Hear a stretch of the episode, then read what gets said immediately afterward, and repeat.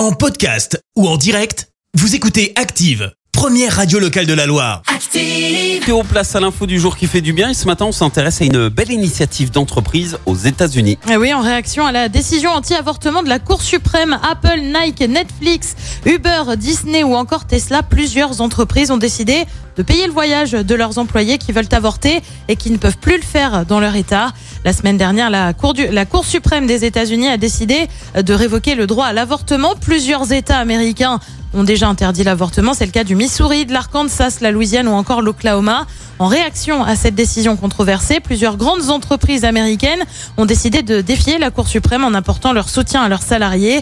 Les femmes qui désirent avorter devront désormais se rendre dans les seuls États autorisant encore l'avortement, comme la Californie ou l'État de New York et faire parfois des déplacements très coûteux. Euh, toutes ces entreprises prennent un risque et s'exposent à des poursuites de la part des groupes anti-avortement et des États républicains, voire même à des sanctions pénales. Merci. Vous avez écouté Active Radio, la première radio locale de la Loire. Active